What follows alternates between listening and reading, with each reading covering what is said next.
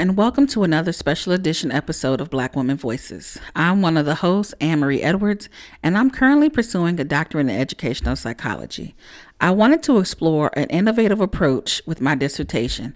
So, about a year ago, I asked my sister host if I could record special episodes for the Black Women Voices podcast that would be included in my dissertation. If you missed episode one of the series, I would encourage you to go back and listen. In that episode, I give a more robust explanation of the premise behind the special series. This is episode seven of a nine part series. This episode features Nyera, and her voice is the next voice you'll hear.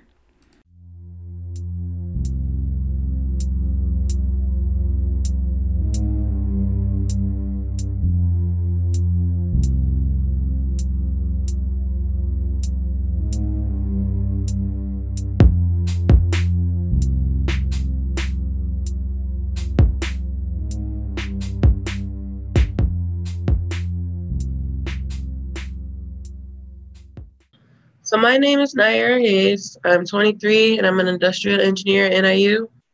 I grew up in Rockford, Illinois, in a black neighborhood on the west, kind of northwest side. It is considered a suburb. Since the age of 16, I've lived in different households on and off with my parents. Both my parents have been out of state since around that age. So I've lived in different family members' houses. I would consider my immediate family to be my dad and his twin brother, and his sister. My dad was a big influence on me becoming an industrial engineer. He's one himself, so that's also has a lot to do with it. At first, I was very intimidated by all the math and science that went into engineering, but my dad would always tell me if he could do it at 35 years old, then I could do it too. And that really kind of stuck with me because there's definitely some truth.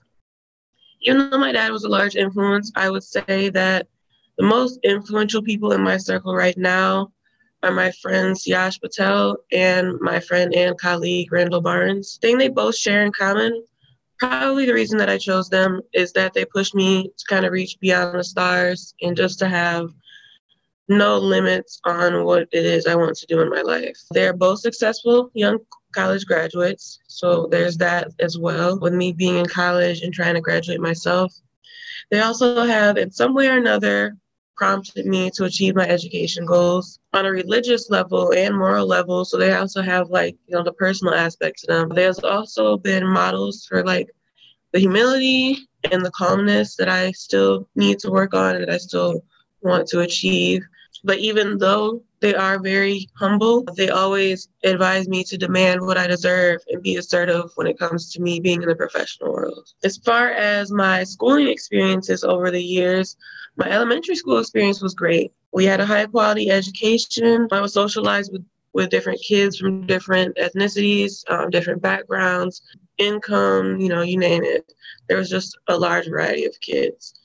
This was pre segregation. That's what I refer to when we talk about zoning. To me, zoning kind of separated a lot of people in a lot of schools, and this was before zoning, my elementary school experience. So it usually took me about an hour to get to ride the bus to like the nicer neighborhood to get to that school before that time. My father, after that, he put me in the gifted program in middle school to ensure that I got a higher quality education, to challenge me, and then kind of to get me used to socializing with middle to upper class people, as well as, I guess, being comfortable around non people of color. I kind of hated it gonna be honest. Not just because of the heavy workload, but because I kind of felt isolated. I was usually, you know, one of maybe three black kids per class, if that. And then I noticed as I got higher and higher in my middle school grade, there were less and less black kids left in the program.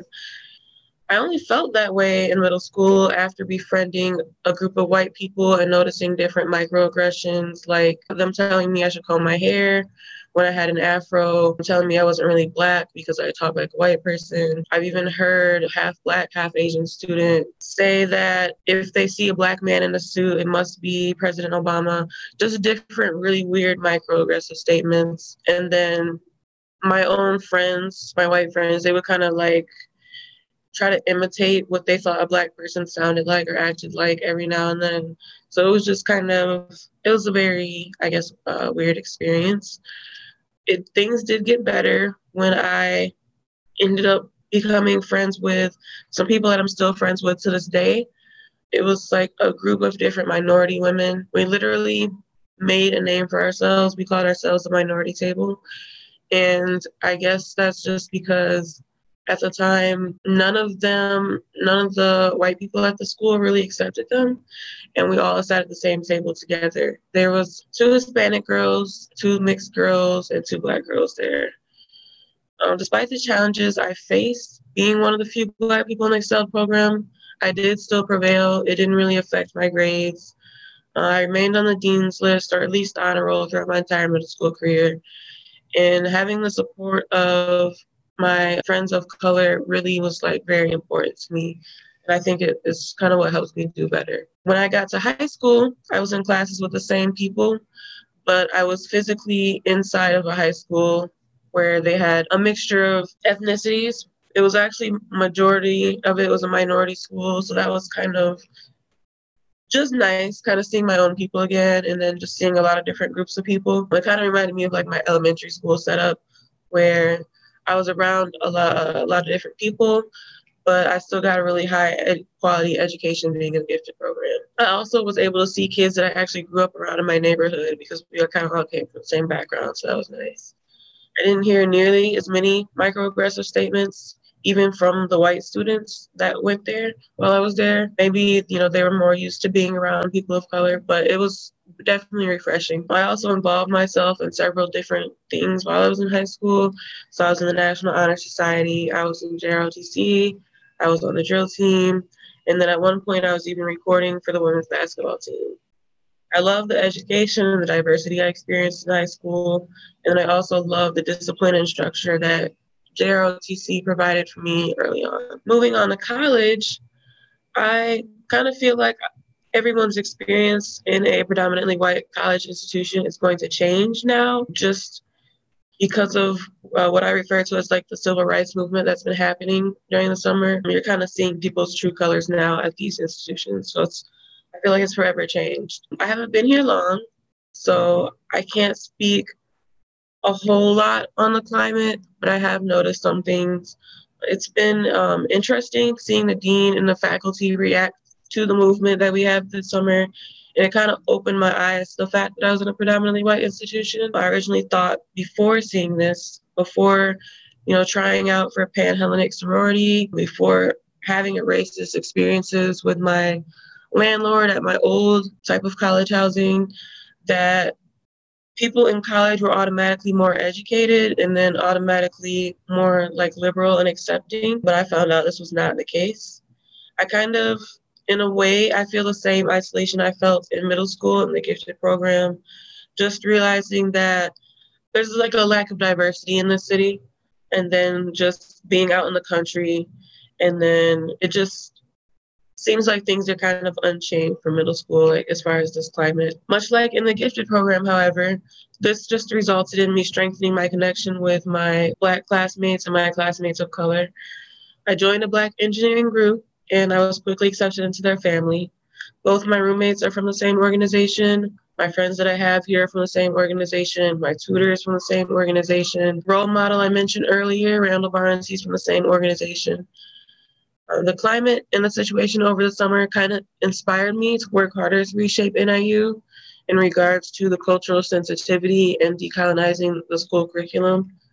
So far, it's been very successful, and my demands were heard by the dean of the school, and I have very high hopes for the future. So, kind of like in middle school, me feeling isolated, it kind of just made me strengthen my connection with my Black colleagues and then just made me um, want to push myself harder in my academics. After college, in my own future, I would describe myself as multi talented, multifaceted, and tenacious. I probably describe myself as that now as well. I would describe my future as big, limitless, and traveled because I really want to make enough money to just kind of be able to get up and go, and I want to experience different parts of the world. I think overall my experiences have made me conscious of many different perspectives from different people with different upbringings. So I kind of talked about how I switched households a lot after 16 and then um, switching different school demographics kind of drastically, just almost every other, I guess, period of school in my life. And it kind of just, yeah, just let me know, it, it gave me different perspectives to kind of let me know what I want to be around and what I want to be like. My advice for Black women who are in college would be to say is that I know that you may not have the upper hand in a professional career being a woman on top of being Black, but to not let the lack of representation representation stop you. And instead, think of this as something that motivates you to make a way for there to be better representation for generations to come and inspire kids to be great.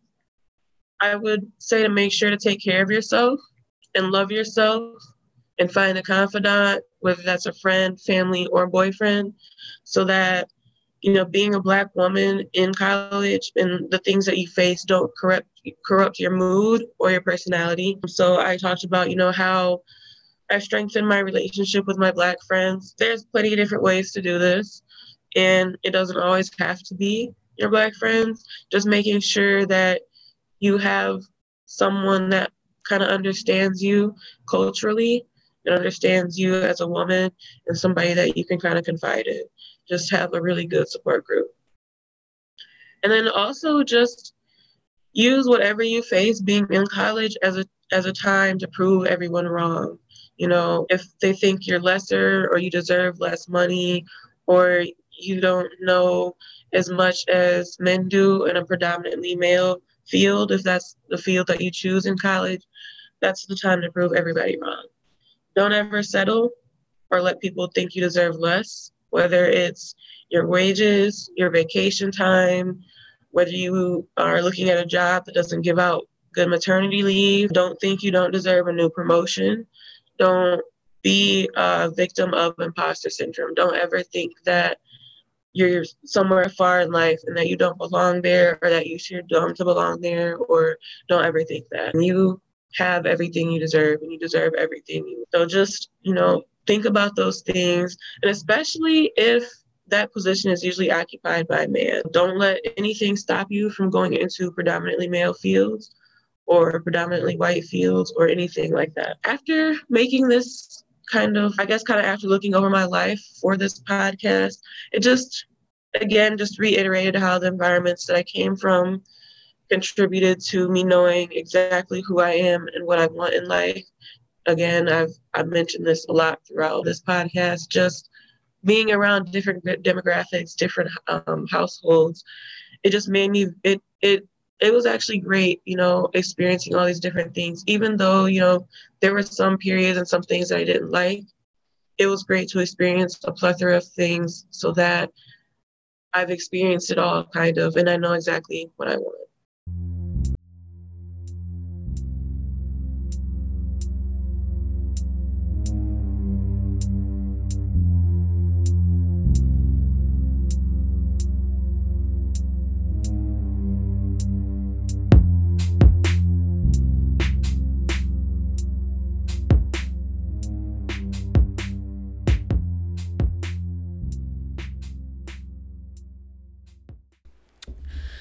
And now for my research notes.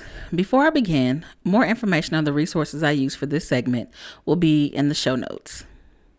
The theme for today is being black and gifted in educational spaces that perpetuate whiteness. Now, we touched on this topic a little bit in a previous episode, but we're going to dive a little deeper.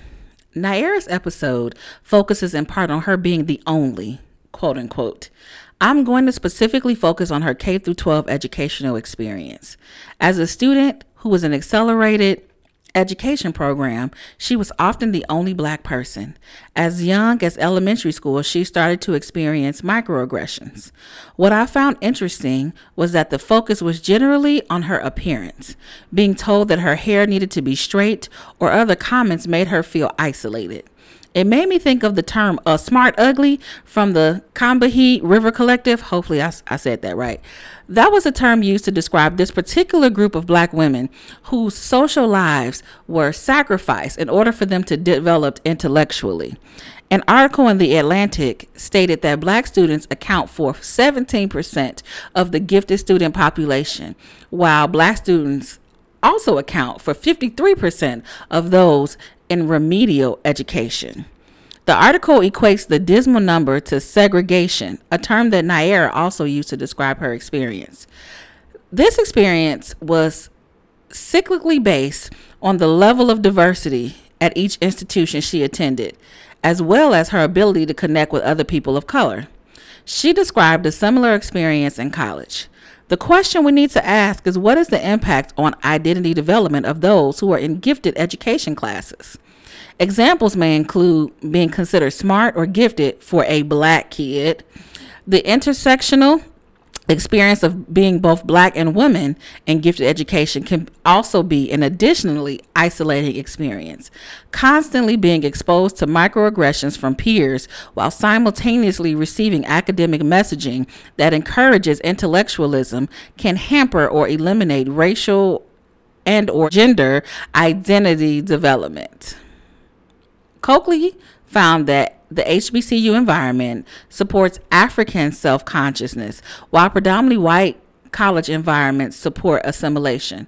I would expand this stream of thought to include K through 12 environments, especially as it relates to gifted education programs. One final note each episode will end with a clip of a song that the participant chose to describe their life journey.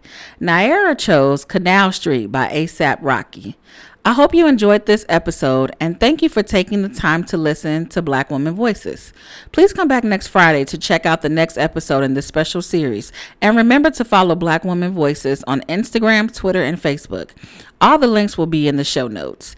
If you enjoy listening to our podcast, please leave us a five star review and share it with others. Now let's start a conversation. Take care and talk soon.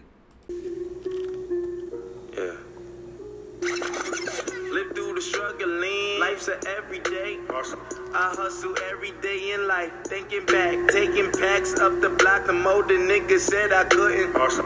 Man, fuck them niggas, I'll be back. Strap back, back, bitch and flipping work. Hand in hand, I think they call it track. Racing laps, free your winter waste. It pays to make it stack. Face the fact, there's always niggas out there trying to knock the. Awesome. I guess that's why they say we trap. Don't let niggas hold you back. I'm just a kettle from the ghetto with no pot to piss in. So who am I to call it black? Black man, black male, black ball, black opsy, black diamonds glistening. Attracted pigs and all the rats. Kitten scratch. I went from roaches on my bunk to rib brooches on the cuff of my tuck. Chauffeur pulling up, no ifs, ands, or buts about them. I went to Paris for my trunks. Hundred thousand spent the goal, y'all used them once. I give a shit, damn, a fuck about them.